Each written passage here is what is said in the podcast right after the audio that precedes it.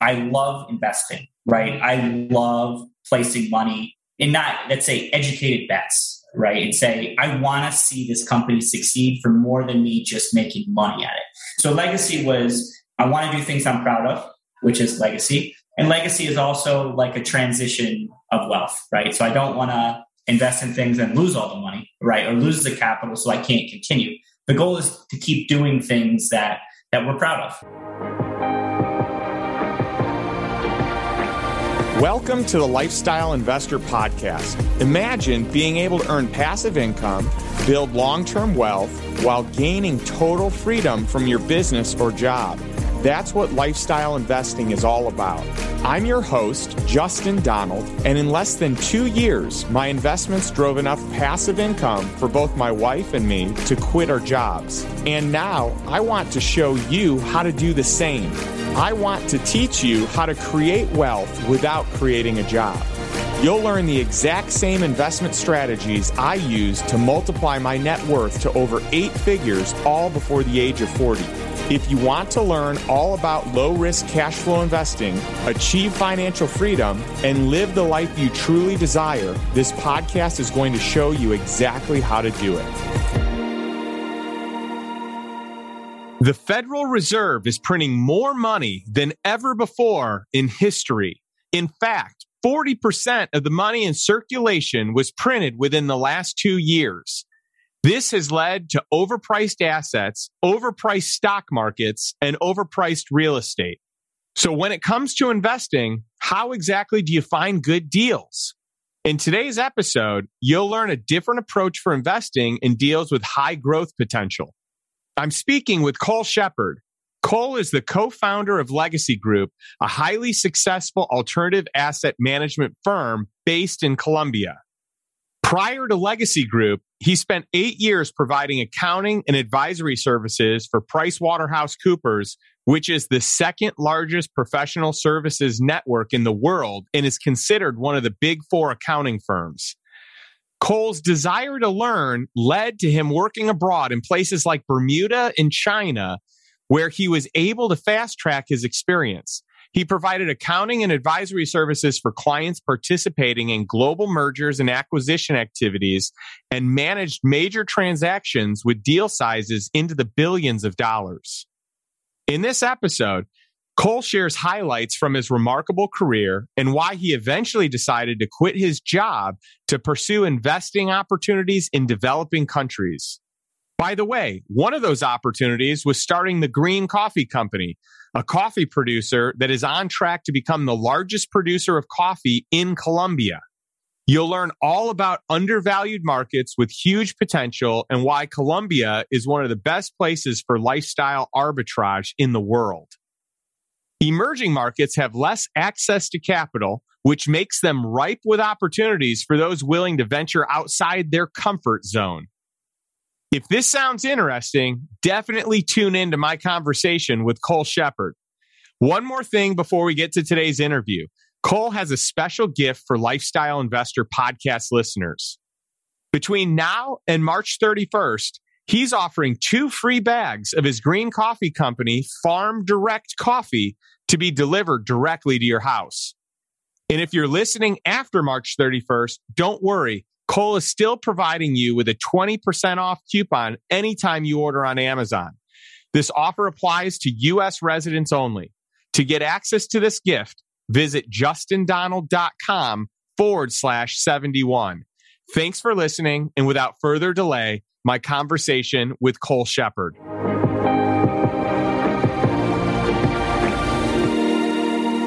Hey, Cole, great to have you on the show. Thanks for joining us. Thank you, Justin. Happy to be here. Yeah, you've got such a cool background, and I love just the way that I have the privilege and opportunity of meeting really fun, really cool people like yourself, where it's like six degrees of Kevin Bacon, if you will. And in this case, you know, I've got a mutual friend and you happen to be business partners with my friend who's friends with him. And so it's just been great connecting and seeing all the cool things you're doing in the world. I'm excited to explore your story and your upbringing and kind of where you are today. So thank you. Thank you, Justin. Happy to talk through all those items. Yeah. So one of the things that I, I love doing on the show is I like talking investing, but I also like talking lifestyle. And the whole reason that it's the lifestyle investor is because I really want the lifestyle to lead the investing. Uh, and so you've had kind of a, a, cool life. You've lived in a bunch of different countries. You've worked in a bunch of different countries. You uh, invest in companies all over the globe. I'd love to kind of hear some of your story and where you were. I mean, you worked for a big, huge corporate firm, one of the powerhouses in, in accounting at PwC. That's right. And you ventured off into all these different things. And so I'd love to kind of hear what got you to where you are today as an investor, an entrepreneur, but you were previously a corporate businessman. That's right. That's right. I'll start you kind of at the beginning. I think I, I left the US when I was 25. So I was with PwC. Uh, at the time, I was doing audit for my, mainly for biotechs and venture capitalists that, that invest in biotechs, really in the RDU area of North Carolina.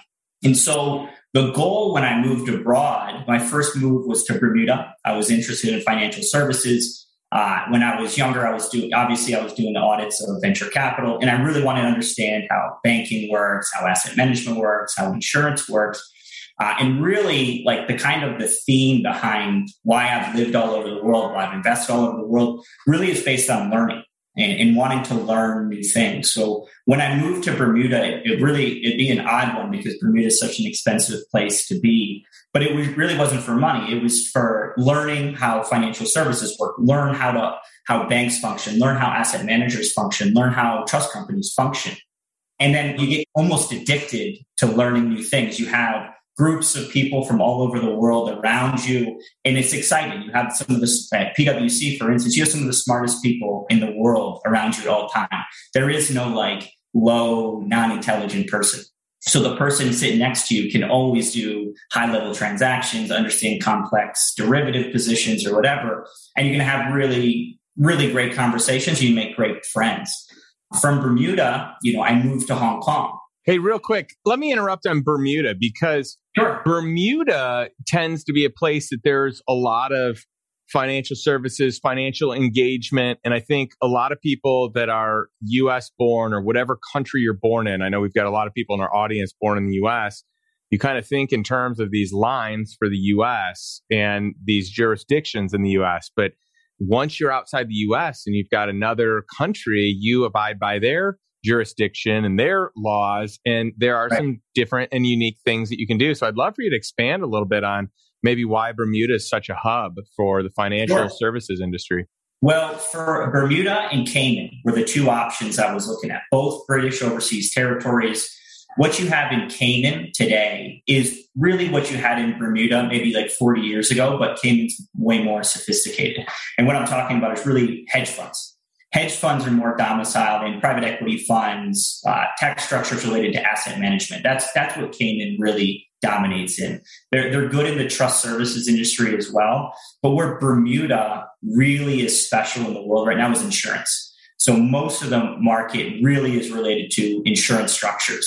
So you have some of the largest companies in the world in related to insurance operating out of Bermuda. Uh, you can also have incorporated trust companies operating insurance subsidiaries for transfer pricing issues and whatnot. But really, it's insurance offshore banking, and asset management that drives that country. There's tourism as well. For anyone who's listening that goes to Bermuda, you're going to be very surprised how expensive it is. it's probably the most expensive place on earth. Like I've, I've, lived in Hong Kong, I've lived in Beijing, which are both really expensive cities. Not nothing compared to Bermuda. Like you could go to a grocery store and pay like eight dollars for a Corona if you could. So I mean, it is massively costly. But there, obviously, there's there's no income tax. So us being American, me Justin, we have an issue with we're always going to get taxed no matter where we are. But you know, your salary is going to get a nice bump as a result of not that you know that direct paying New York State tax and federal tax and municipality tax and everything like that. So, American wise, you have a lot of guys that operate over there, largely related to law and related to tax structure a lot of a lot of American expats do that because we use Bermuda for mostly for captive insurance. And then the expats that live there from elsewhere, you have a lot of guys from the UK, Australia, South Africa, and really, really smart guys, and they make real money. So really, it's a it's a great place to be. If you only want to stay on one island, you make a lot of money. You go fishing every weekend. I really enjoyed my time there. Yeah, that's awesome. And, you know, it's interesting to hear you talking about this because I'm currently vetting and, and auditing a strategy that is uh, domiciled in Bermuda. And, sure. and I have looked at a lot of things in Cayman Islands. And another big jurisdiction a lot of people like for asset protection would be the Cook Islands, although that's right. There's maybe a little bit more of a, a negative uh, tail attached to that one just based on some some court law. But it is interesting that when you get into these other jurisdictions, how uh, there are some protections in place that really bypass a lot of what the U.S. government can and can't do. Mm-hmm. And then there's just opportunities, some loopholes, some unique structures where you can really take advantage of maybe if you live in a place with just much stricter or heavier or or higher percentage taxes mm-hmm. you can really be protected in a lot of different ways. That's right. I agree with 100%. Whether you're using trust companies to do asset protection or whether you're doing transfer pricing to move profits from, let's say, onshore US subsidiaries or holding companies into a subsidiary or for, let's say, a uh, segregated entity for a captive insurer. You know, Bermuda and Cayman are, are two of the most sophisticated in the world. And I would say for US guys, they're probably the most well known and most used. And you'll have a lot of high end legal advisors, accounting advisors, and whatnot that can help you structure what you're looking to do. Yeah, and private placement life insurance you'd throw right in there as well for having favorable jurisdiction. Definitely, definitely. Laws and rules. So, yeah, I, I, mean, there's just so much. Like for those that have not gotten out of the borders of their own country, there is so much opportunity, so much yeah. unique let's call it strategizing, massaging to really create some tax friendly shelters in in various different kind of categories. So cool that you have experience uh, with that and you you know a lot about that, Cole. Sure. And then I'm also excited to hear about life in in China. So tell us about that. Sure. So when I moved to Hong Kong, I was about I was about 28 years old. Wanted to learn M and A at the time. That's that's the reason I moved. I'd never been to Hong Kong before. I got my final interview with one of the partners. he's like, Yeah, cool, you got the job, but you got to be here. I think it was like in a week and a half. so wow. in a week and a half, I'd never been to Asia, no buddies, no nothing in Asia, but I wanted to learn, right? So I drop of a dime, say, okay, I'm moving from Bermuda. I'm going to, I'm going to go live in Hong Kong. So I get set up in Hong Kong, and, and that's a regional hub. The team that we did was really tried tasked with more corporate than than private equity, uh, and we would basically assist corporates doing M&A acquisition, typically of banks, insurance companies, asset managers. Now I've done, you know, skyscrapers and Shenzhen deals. I've done gold mines in Xinjiang province in, in China. But really my background was more in insurance, banking, and, and asset management. And that gave me the opportunity to really travel a lot, right? So most of the time in M&A, you know, you travel with the investment bankers, you travel with the legal advisors, you travel with the tax advisors, and more importantly, you travel with the client, right? So spent a lot of time in South Korea, Thailand, Malaysia. We've done deals in Dubai. We've done China outbound where I have to go to Boston and analyze an energy company or, or could be anywhere. And at that time in your life, especially when you're young, I mean, I was willing to go anywhere. I was the first one to say, hey, we got a deal in Beijing or we have a deal in South Korea. Who wants to go be on the deal? And you need to be that you need to be in China, let's say in 12 hours, and you're in Hong Kong in a meeting. I'd be the first one to raise my hand and say, hey, I don't know anything about Beijing, but I'll go, I'll go learn everything on the plane. Like a, a lot of times that would be my job. My partner would send me uh, some financial statements, say, okay, I need you to do uh, like a desktop diligence on the plane and when you, when you land, you're going to go talk to the CFO of this insurance company and you're going to see where we get to. wow. That's a crash course. Oh, it is. I mean, I've had, I've had time. Some of my favorite stories. I, I used to love the partner I, I worked for. He's a great guy named Chris. And I remember one day I was coming to work on a Saturday in Hong Kong and it was, a, it was a banking deal. And he calls me at like 8 a.m. in the morning. He's like, Where are you? And I'm like, Chris, I'm, I'm coming to see you. Of course, I'm coming to the office. I see you. He's like, Nah, you're going to South Korea. You're going to, we got a, we got a new client. We got to take care of this insurance deal. I was like, okay, when am I going? He's like, oh, you need to be at the airport in like uh, two and a half hours. Secretary has already made you uh, plane tickets, everything. And, you know, I was like, okay, when am I getting back? And he's like, when the deal's done, click, you know. Wow. so at that time, you know, you could be on the road for a week at a time or it could be two months, you know, but it's very exciting place to be. I love my time in Hong Kong. I spent about six months in Beijing full time. Also a city that I loved. It's completely different culture, whether it's food or learning new things about history of the world. Uh, I, I wouldn't trade it for, for anything it was a special place in the world to be at the time. Uh, and there's just so much, there's so much going on. It's incredible. If you could soak up 50 basis points of what's going on, you, you'd be the smartest guy in the world.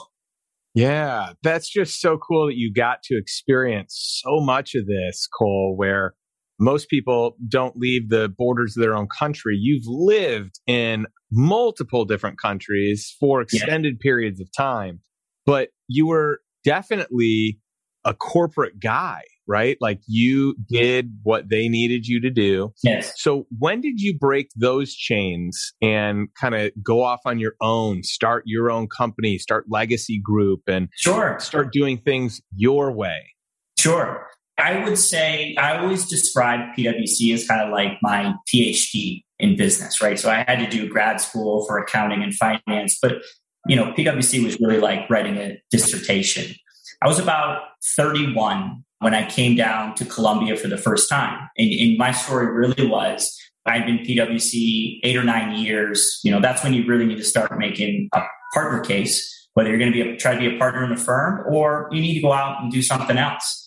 And, you know, I was a guy that was willing to go anywhere. And really, that's what I wanted. I wanted emerging markets. You know, I didn't want to go back to, let's say, New York City or stay in Hong Kong or go to London where everything works, right? You go to New York City, like things work. You go to Hong Kong, things work, right? You're just making a developed world more developed. And, and a lot of people love it. But for me, I wanted to do something and say, look, I want to go somewhere aggressive. And like I would be willing to say, okay, you want to make me a partner in a firm? I'll take zero salary. Just give me a cut of what I can do. And if I don't perform, you don't pay me anything. But really, that's that's not the way corporates work. That's not the way, especially accounting firms.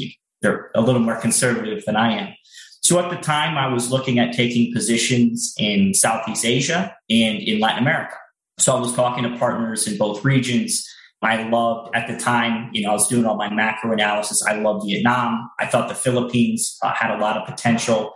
And then I was looking at Colombia and Brazil and, and Mexico.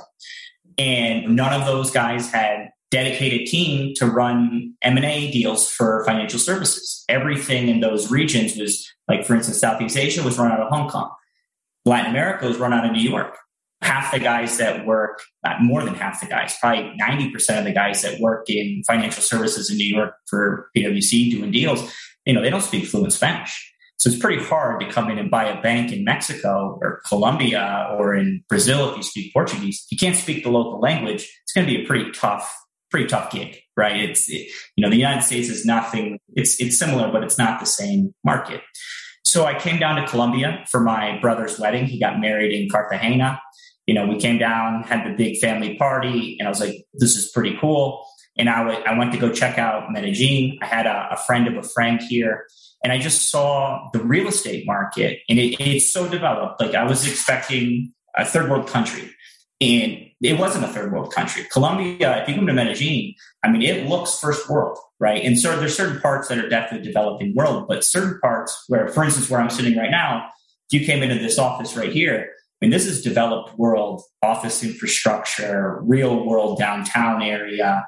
And I couldn't figure it out because I was looking, I had some of my friends check out like bank lending rates and whatnot, like arbitragely high, uh, mortgage rates, hardly, hardly any loan penetration. Like the amount of people using formal bank accounts was like, at that time, I think it was like only 30%, 40% of people use formal banking. Wow. And it was, and it, I was just saying, this doesn't make any sense. Right. So I came down and I said, wait a minute, maybe I should just take more risk. Right. And so risk isn't something I, I, I won't take unnecessary risk But when I came down, I say, you know what, I, I think I can do this, right? And really what I was trying to set myself up for with the firm I was working for was to kind of eat what you kill and build something from scratch, right? And so, and really what I'm trying to do is start a company within a firm. And so what I decided and said, look, I can take the ultimate risk for a business, I would say, is move to a country that you don't like. At the time, I, I spoke high school level North Carolina based Spanish, right? Which means I don't speak Spanish, right? Right. So I moved to Medellin. I, I, I, said to myself, you know what? Let's take a bet. And even if I lose all my money, what's the worst that's going to happen, right? I'm gonna I'm gonna learn Spanish. I'll know another market, and if I ever want to go back to consulting or, or do M and A again, I'm going to know the market by the time I lose all my money. Right. So I started doing my own deals down here in Colombia. So I got back basically for my brother's wedding. I spent the next month kind of exiting PwC, uh, setting up corporates here to run companies out of, and then hit the ground running. Right. I went, I went to a, a language school four hours a day, every day. Uh, and at the same time, trying to get set up, starting with real estate deals. And then, then you just kind of build from there. Yeah, that's really cool. And I love hearing kind of what got you there because once you experience Colombia, it is just a place unlike any other place. And I feel very blessed that uh, we've gotten a chance to spend a lot of time there. In fact, my brother in law works for Kimberly Clark, and one of his jobs is to open up different locations all around the world. And so he was commissioned to open up a location in Medellin. And so we came many times to Medellin and just loved it, spent some time at Cartagena, just loved that.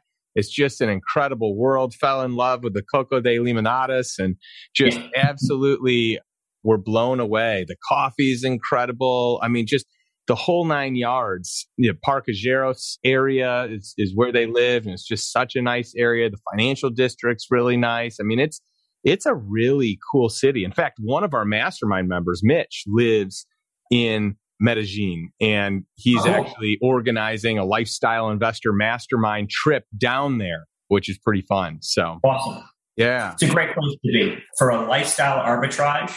There's not a lot of places like this in the world. And I, have been a lot of a lot of places, you know. So for whether it's you know you're on passive income or you're just making money and, and you're getting working from here and you're let's say you're making developed world money, you know you can live really really well here on what you would think is almost no money coming from the US in reality.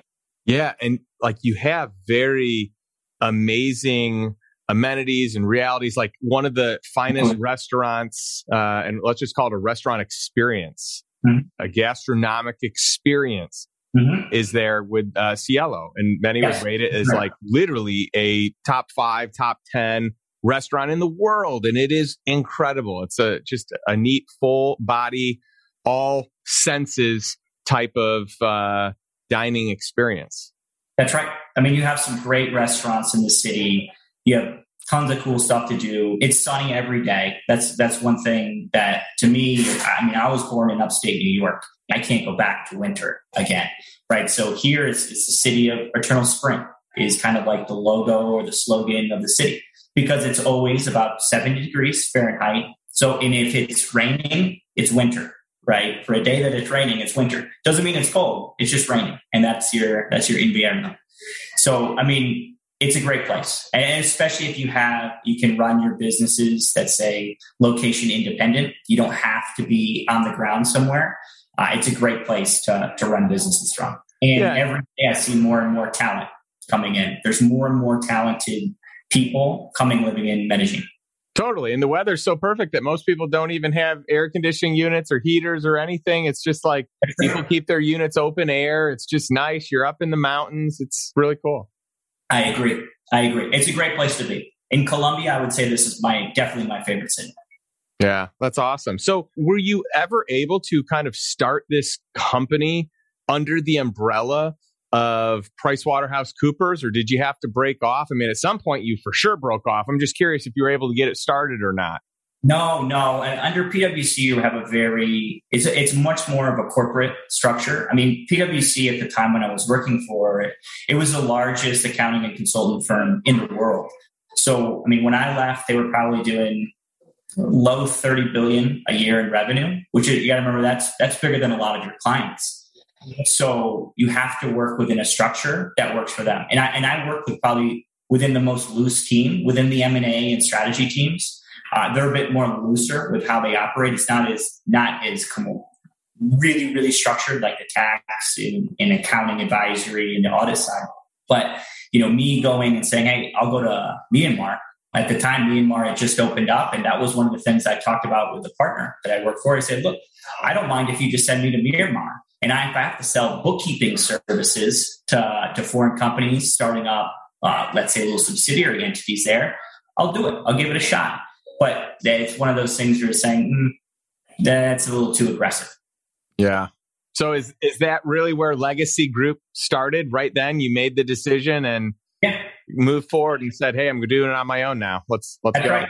The minute the every entity I started from the time I, I thought of Legacy at the time because you know I was around, I was in Asian culture, and Legacy was really it, it was twofold. I didn't know exactly what I was going to be getting myself into, but I knew it was going to be around investing, and I knew it was going to be around things that I wanted to be proud of right? I, at that time, you know, I had a, a, little bit of money saved up from working at PwC my whole life. And I said, what I want, what do I really want to do with my life, right? What, what am I really doing with time, which I think is the real currency we have to talk yes, about. Totally. And say, what am I trying to achieve? And I, I love investing, right? I love placing money and, and not, let's say, educated bets right? And say, I want to see this company succeed for more than me just making money at it. So legacy was, you know, I want to do things I'm proud of, which is legacy. And legacy is also like a transition of wealth, right? So I don't want to invest in things and lose all the money, right? Or lose the capital so I can't continue. The goal is to keep doing things that that we're proud of or that I was proud of. So when I moved to Colombia, all the entities that I started, everything was under a, a legacy kind of name. Every entity I started was under a legacy kind of umbrella. Hey, sorry to interrupt. I just wanted to take a quick minute to tell you about my online course. As a listener, you probably know my story. In under two years, I had multiplied my net worth to over eight figures, and my investments were generating enough passive income for my wife and me to quit our jobs. Since launching the Lifestyle Investor book and podcast, I've had a lot of people reaching out asking how I was able to accomplish this in such a short period of time and how they can start investing just like I do. My methods are unconventional, but I've always wanted to share my strategies and help as many people as possible accomplish financial freedom. And while the podcast is loaded with lots of alternative investment advice from both myself and my guests, it's not intended to be a comprehensive system that walks you through my step by step process. That's why I decided to create the Lifestyle Investor course, a roadmap for anyone who wants to dive deeper into the world of lifestyle investing. Anyone can use my system, no matter what level they're at in their investing career. So if you want all my strategies for creating passive income and building wealth conveniently packaged up into a simple to follow course, visit justindonald.com forward slash course for all the details. Now let's get back to the show. Very cool. And then obviously rolled up, you've got your, your parent company, but you're very spread out into a lot of different areas. And it's funny because you mentioned, you know, before that you're making calculated bets. So it's it's not gambling. When some right. people invest, it is gambling, right? Yeah. It's just like going to Vegas, throwing some money on the roulette wheel yes. and seeing what happens. But when you invest the right way, you can gain advantage. You can do that through terms, you can do it through inside knowledge and understanding, you can do it on understanding and and predicting future trends. And so yeah. for you, you've gotten into real estate and hospitality and agriculture, arts, technology, education. I mean, you're all over the board. Yes. Did it start in just one or how did that work out? I'll take you through kind of the I guess it'd be the thought process of kind of, I also need to explain why I wanted Southeast Asia and Latin America. You know, at the time, especially Latin America, within my circle of people that I hung out with, they wouldn't be able to point out Colombia on a map. even the biggest country, Brazil, people wouldn't know. Wow. Right. So no one in my world would talk about investing in Latin America. No, nobody cared. Right. So, and I would see guys come down, let's say buy an apartment in Hong Kong. And I'm not know if you're familiar with prices in Hong Kong, Justin, but it's like, mm-hmm. I would say like 2000, 2500 square foot would be like, you know, that's a normal price in an old. Wow. Right. So you'd see guys come down, splash a million bucks on something that would be like a walk-in closet level. And, you know, they're doing it one caps, right, at the time. And this was Wow. I moved here in 2015. And so I'd see, let's say, Southeast Asia wealth go down to Australia. They would buy, you know, houses with their pocket money they'd get from their, their parents, spend a million bucks, and they never lease it, never do anything with it, just like stashing gold in the ground. So a lot of my kind of thesis was there's too much capital in the developed world, right? And whether you're in Asia or you're in the United States, it's in certain concentrated areas, same within developed Europe. But, you know, within Asia, you know, at the time we were doing studies about Singapore housing, all the like 40% of the world's wealth at the time we were predicting was in Singapore due to all the attrition coming out of Switzerland after they went, went after all the American money of guys that weren't paying taxes. They started doing more heavy KYC and a lot of that moved to Singapore what we saw is just these massive capital flows and they have to place capital.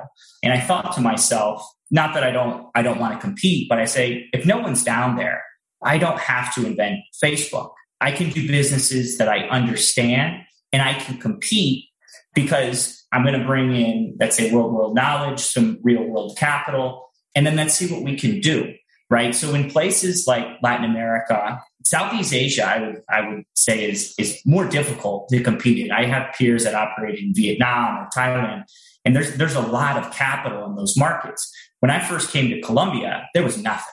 Like no one. I mean, if you came down with half a million bucks, I mean, you could do real deals, right?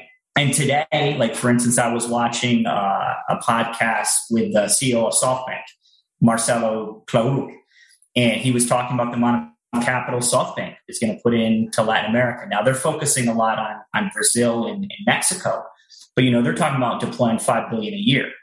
That would be like the whole last 20 years in a year for, with one firm. Wow. Right. So what we've kind of seen in Latin America is capital has needs to have somewhere somewhere to go, right? And when I started doing businesses, really what I wanted to do is one, businesses that I understand. So go back to your original question. If I don't understand a business, like for instance, it would be very difficult for me to invest in an AI company, right? Because I'm I'm not an AI scientist. I, I wouldn't be able to tell you this is good code, this is bad code. But with things like coffee, I can learn into it. You know, I got into coffee by trading, literally trading containers of coffee on my own dime. I would front trades and create my own trading company. And I did flowers before that. And when you start engaging in the market, you can learn it. And it's not that, you know, coffee's easier than AI. For me, for me it is, but for certain guys, they might prefer AI. So when I look at businesses that I want to invest in, the first thing to me always is, do, do I understand what they're trying to do and how they make money? Right? And if i can't if i can't say yes i understand it i, I really want to shy away from it unless it was just something uh, like an, an immaterial lp investment and let's say my partner adam says we, we should do this and i'll say okay we should we should do this but we're not going to be involved with doing anything with it right? We're not going to be educating management i think because we don't have much to educate them on if we don't know what we're doing. But that's how that's really how I did coffee and real estate, two that I think I, I was able to get into and understand. It's interesting. I, I just want to comment on something because you talked about how money needs a place to go, Cole. And you're so right because we have more money than in, ever in history. You know, the US has printed the yeah. most money it's ever printed. 40% of the money in circulation was just printed or, or created uh, within the last two years. You've got a lot of a lot of other countries following this this playbook of just printing money, and so you've got money. Then, like I mean, tons of it. There, there's so much money in the system. So, what do you do? Do you do you invest it back into overpriced assets, overpriced stock markets, overpriced real estate?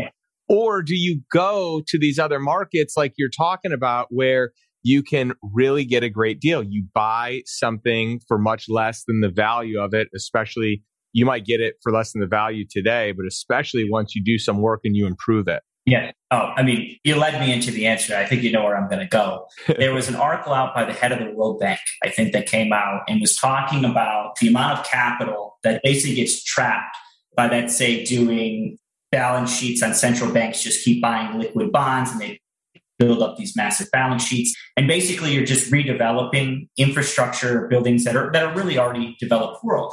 And you, then you you're driving cap rates like way down. And I'm mostly talking about real estate, but it happens in every asset class. You can talk about it with public equities, you can talk about it with public debt. A lot of public debt is underwater versus inflation. So his was the same conclusion I'd come to and say, look, there should be a capital reallocation to SMEs, primarily small, medium sized entities in emerging markets or developing countries that have less access to capital.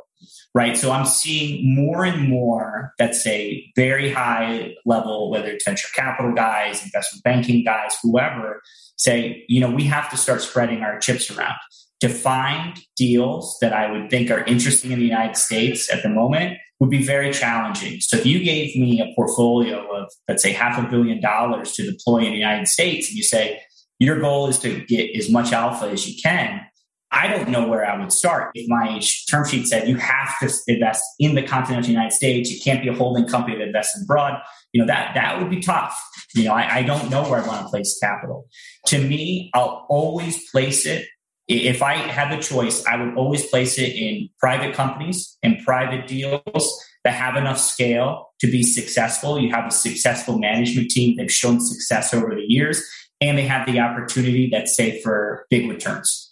Like I'm, I'm at a point in my life where I, I like to invest in companies that I have some control over, right? Because I like to see what's going on. So here in Colombia, I would be one that I wouldn't invest you know 100% of my net worth in an lp position that i didn't have control over but you know me and my partner adam we invest virtually all of our own money in our own deals so if something was ever happen to our lp guys we say look we're going to be hurting much more than you guys if anything ever ever went sour you know if i was at a, a different stage and then say you're at a capital allocation phase you're not you know 38 growing businesses and you've already done your exit you have a pool of capital I would look at whether it's LP positions and, and, and let's say your business is not actually running businesses. You know, I'd look at LPs in, in private companies. I'd look at private debt.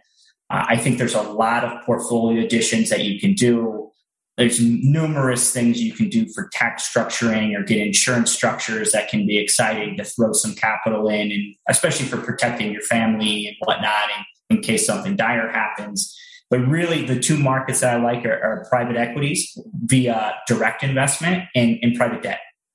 Yeah, I'm with you on that. Uh, you know, I did a really fun episode on my podcast with an alts specialist named Chris Schelling. Sure. And I just, I can't speak enough about private equity, private debt, and the arbitrage opportunity, the scale opportunity, the protections that you can put in place. And, you know, it's, it's fascinating to me that so many people don't know about this and that they're just tied to the public markets yes. Which have had a roller coaster recently you know since the start yes. of the year but yesterday what a roller coaster day.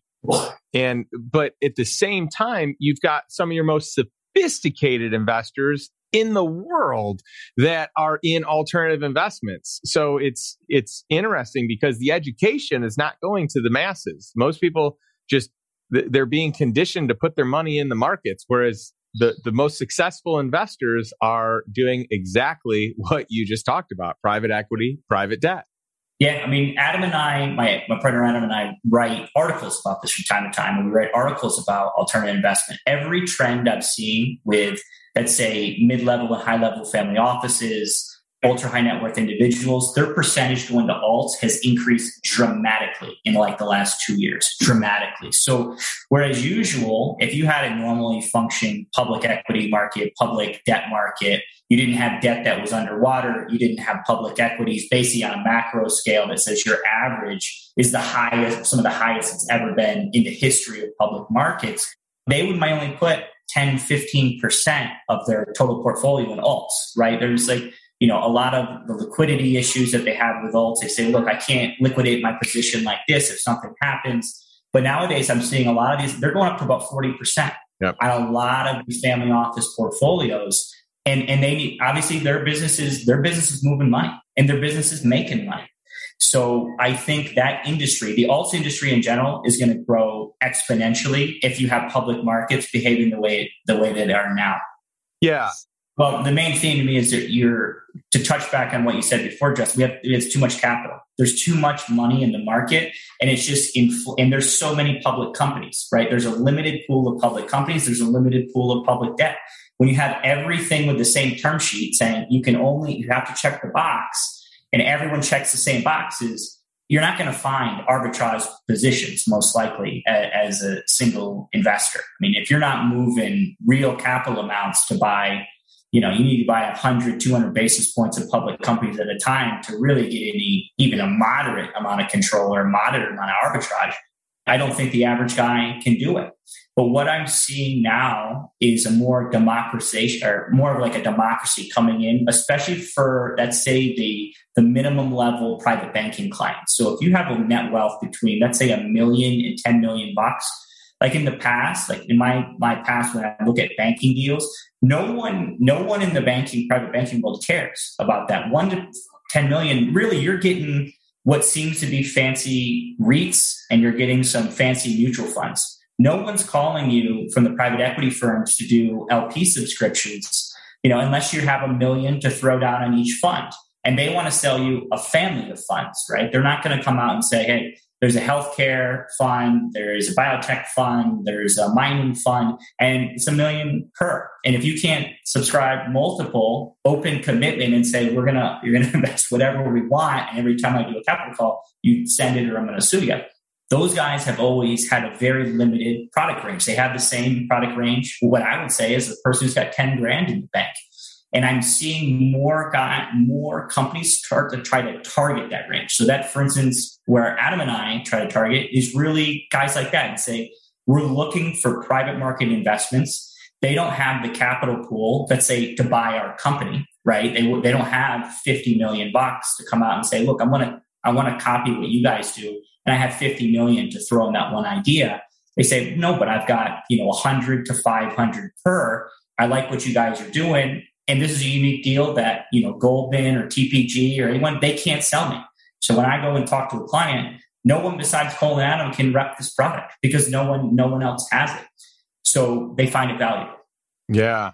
And it's interesting how you talk about you know the ultra high net worth people where 15% is is exposed to alternative investments but if you look at it today, because that, you know, that was before you said there's really been like a, a, shift these last two years. Yes. And there most certainly is because I read all these reports and Definitely. the vast majority of what I see is over 50% of people's net worth, ultra high net worth individuals, over 50% of their net worth is in some form of alternative. It's either commercial real estate, Definitely. and private equity, kind of like what we're talking about, but then also private debt as well it's just interesting. And so another thing that I, I know that you're a big fan of is farmland, specifically farmland outside the US where you can actually get it for a good price.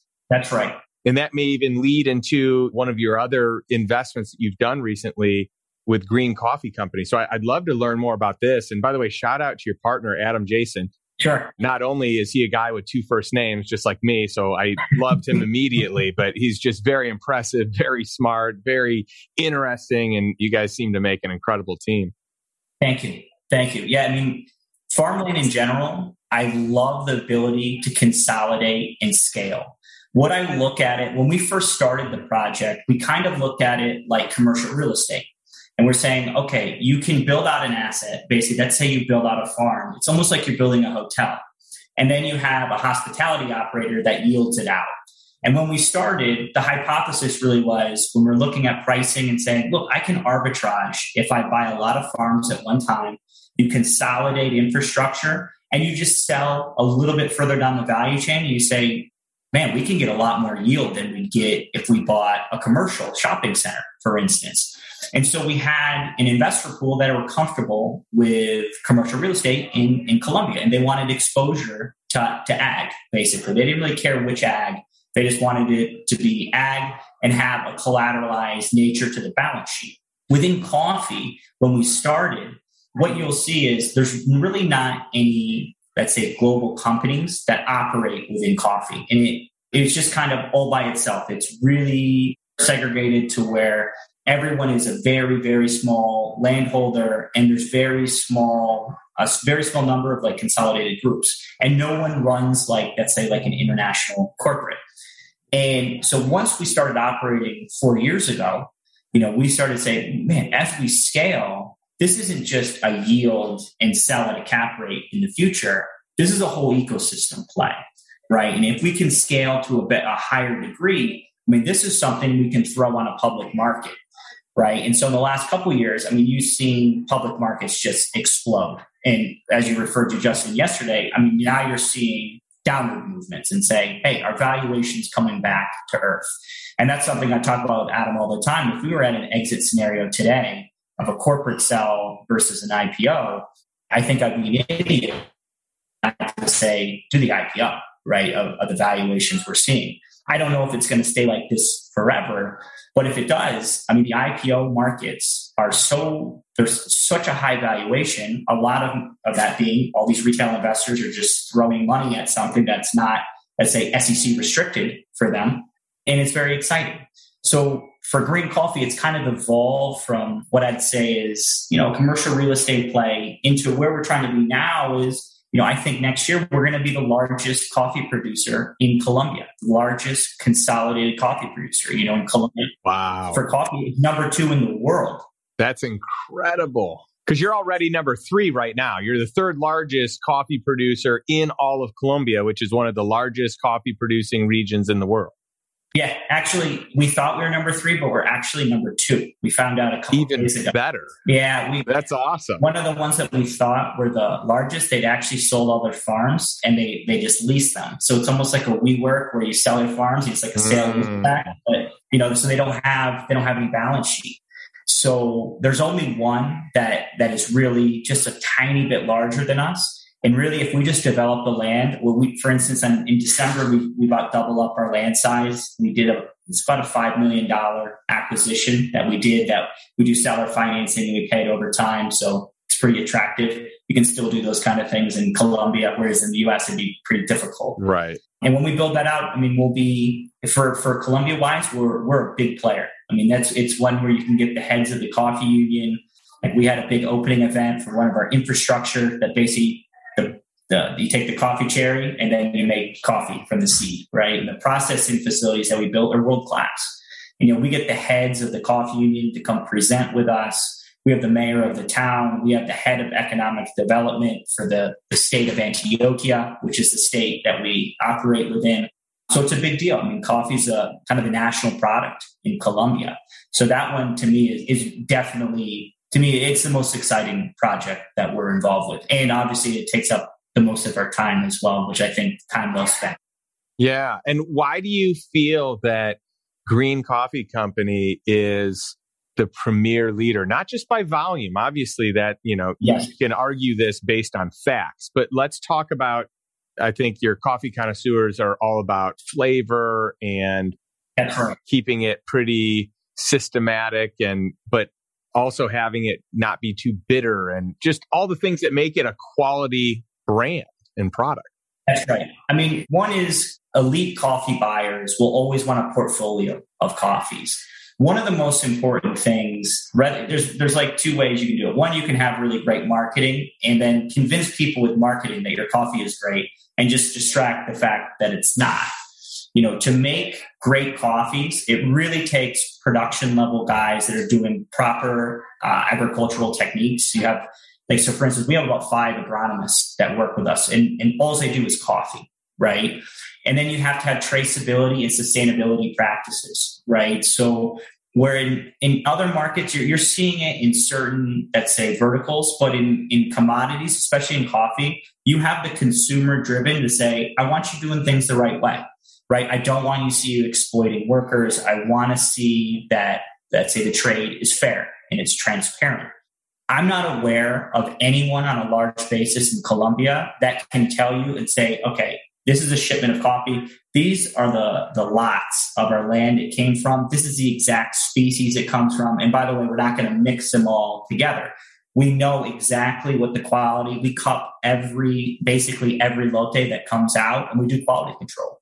So that on, on the other side, the buyer side of the elite buyers. So some guys only trade commodities, but guys that, that are really the high end buyers, they have what is the equivalent of a sommelier for coffee, and it's called a Q grader you know, and they they'll cup and rate coffees and say, look, this is a nutty scent. This has a scent of chocolate. This has a uh, that's a sense of spices, whatever. And they'll put in numeric scores. We we do that on our end as well. So we have our own Q graders before we send anything, and then if anything goes in before we sell, we'll match, contrast, and compare with the buy side, right? So our sell side is doing quality control at a level that I'm not aware of anyone that does it on our levels. So what we've kind of had to do in order to do that, because what we do is not normal Colombia. You have to transform a number of processes to get to a level that says this is this is a global quality.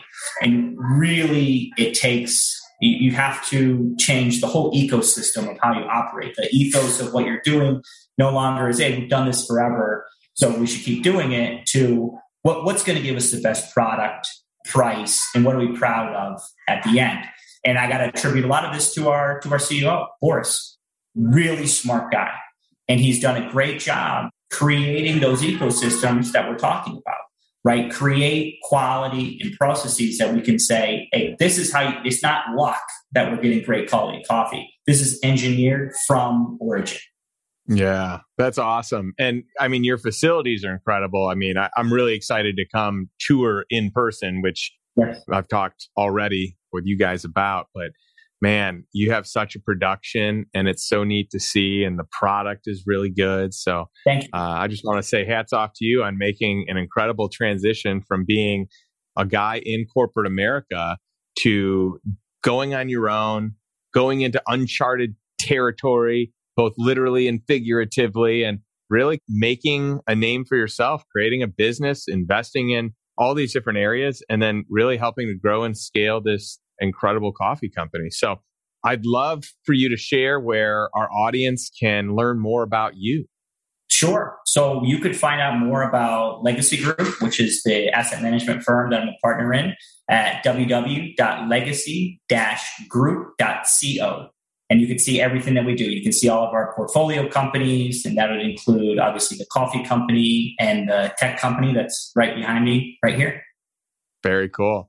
Well, I had uh, the luxury of having a nice little Christmas gift from you guys with some coffee, oh. and uh, I appreciate that, and and my wife appreciates that, and we just think you're doing some incredible stuff. So thank you for that, and I really appreciate your time. This was an awesome interview and you just dropped so much knowledge on everyone. So I'm I'm uh, just so eager for people to to dig into this content here today.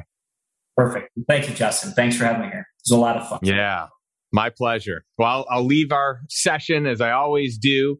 So to my audience, to those watching, to those listening, what is one step you can take today to move towards a life of financial freedom? whatever that step is, but a life of living by design, not by default, a life that's on your terms, not autopilot. What's one step you can take today? Thanks, and we'll catch you next week.